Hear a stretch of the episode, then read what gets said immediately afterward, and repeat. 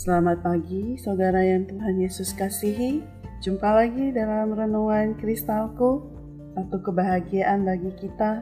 Pagi hari ini masih boleh menikmati hari yang baru karena kemurahan Tuhan. Mari sebelum kita membuka Alkitab kita dan belajar firman Tuhan, kita berdoa. Kami sungguh mengucap syukur kepadamu ya Tuhan. Hanya oleh karena kemurahan-Mu kami ada hari ini dan kami boleh datang kepadamu adalah satu sukacita yang besar bagi kami. Pagi hari ini kami rindu firman-Mu.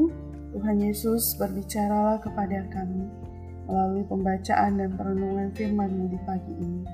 Demi nama Tuhan Yesus kami sudah berdoa. Amin.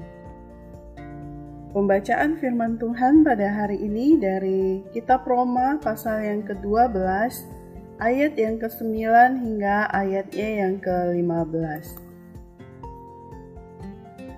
Hendaklah kasih itu jangan pura-pura. Jauhilah yang jahat dan lakukanlah yang baik. Hendaklah kamu saling mengasihi sebagai saudara dan saling mendahului dalam memberi hormat. Janganlah hendaknya kerajinanmu kendor, biarlah rohmu menyala-nyala dan layanilah Tuhan. Bersukacitalah dalam pengharapan, sabarlah dalam kesesakan, dan bertekunlah dalam doa. Bantulah dalam kekurangan orang-orang kudus dan usahakanlah dirimu untuk selalu memberikan tumpangan. Berkatilah siapa yang menganiaya kamu, berkatilah dan jangan mengutuk. Bersukacitalah dengan orang yang bersukacita dan menangislah dengan orang yang menangis. Saudara, tema renungan kita pagi hari ini adalah syukurlah bukan saya. Saudara, ada seorang pemuda aktivis gereja akhirnya meninggal karena kecelakaan. Ia sempat dirawat dalam keadaan koma beberapa minggu di I C U. Keluarganya sangat terpukul kehilangan anak lelaki satu-satunya. Mereka juga bingung memikirkan biaya pemakaman karena dana sudah banyak tersedot selama perawatan di I C U. Seorang kenalan satu gereja mengetahui hal ini. Ia mengajukan diri membiayai seluruh biaya pemakaman, mulai dari pembelian peti, kebutuhan ambulan, rumah duka, sampai tanah pemakaman. Saudara, orang-orang di sekitar kita mungkin juga sedang mengalami kesulitan. Janganlah kita bersikap acuh tak acuh dan berkata, syukurlah bukan saya yang mengalaminya.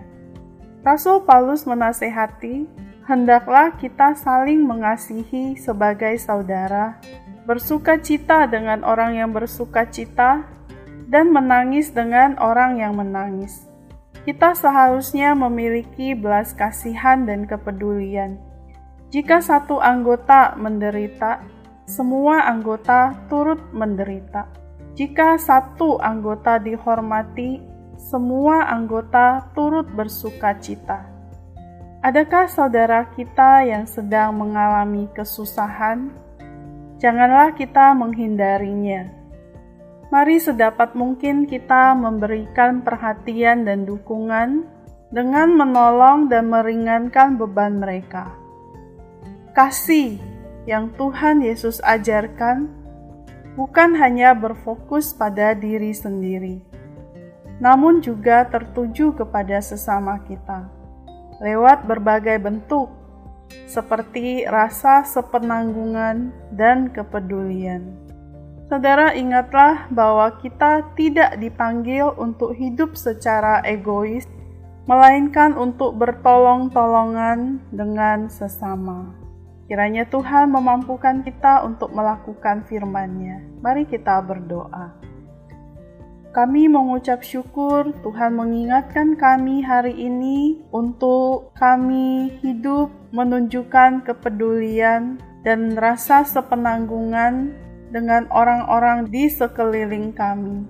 Tuhan, tolong kami untuk tidak hidup secara egois, melainkan kami sungguh memiliki hati untuk menolong sesama kami. Dalam bentuk apapun yang Tuhan mampukan kami dan yang mampu kami lakukan. Terima kasih Tuhan Yesus, kami serahkan sepanjang hari ini, Tuhan yang tuntun dan pimpin dalam setiap aktivitas kami. Demi nama Tuhan Yesus kami sudah berdoa. Amin. Bersama Yesus, aku bisa.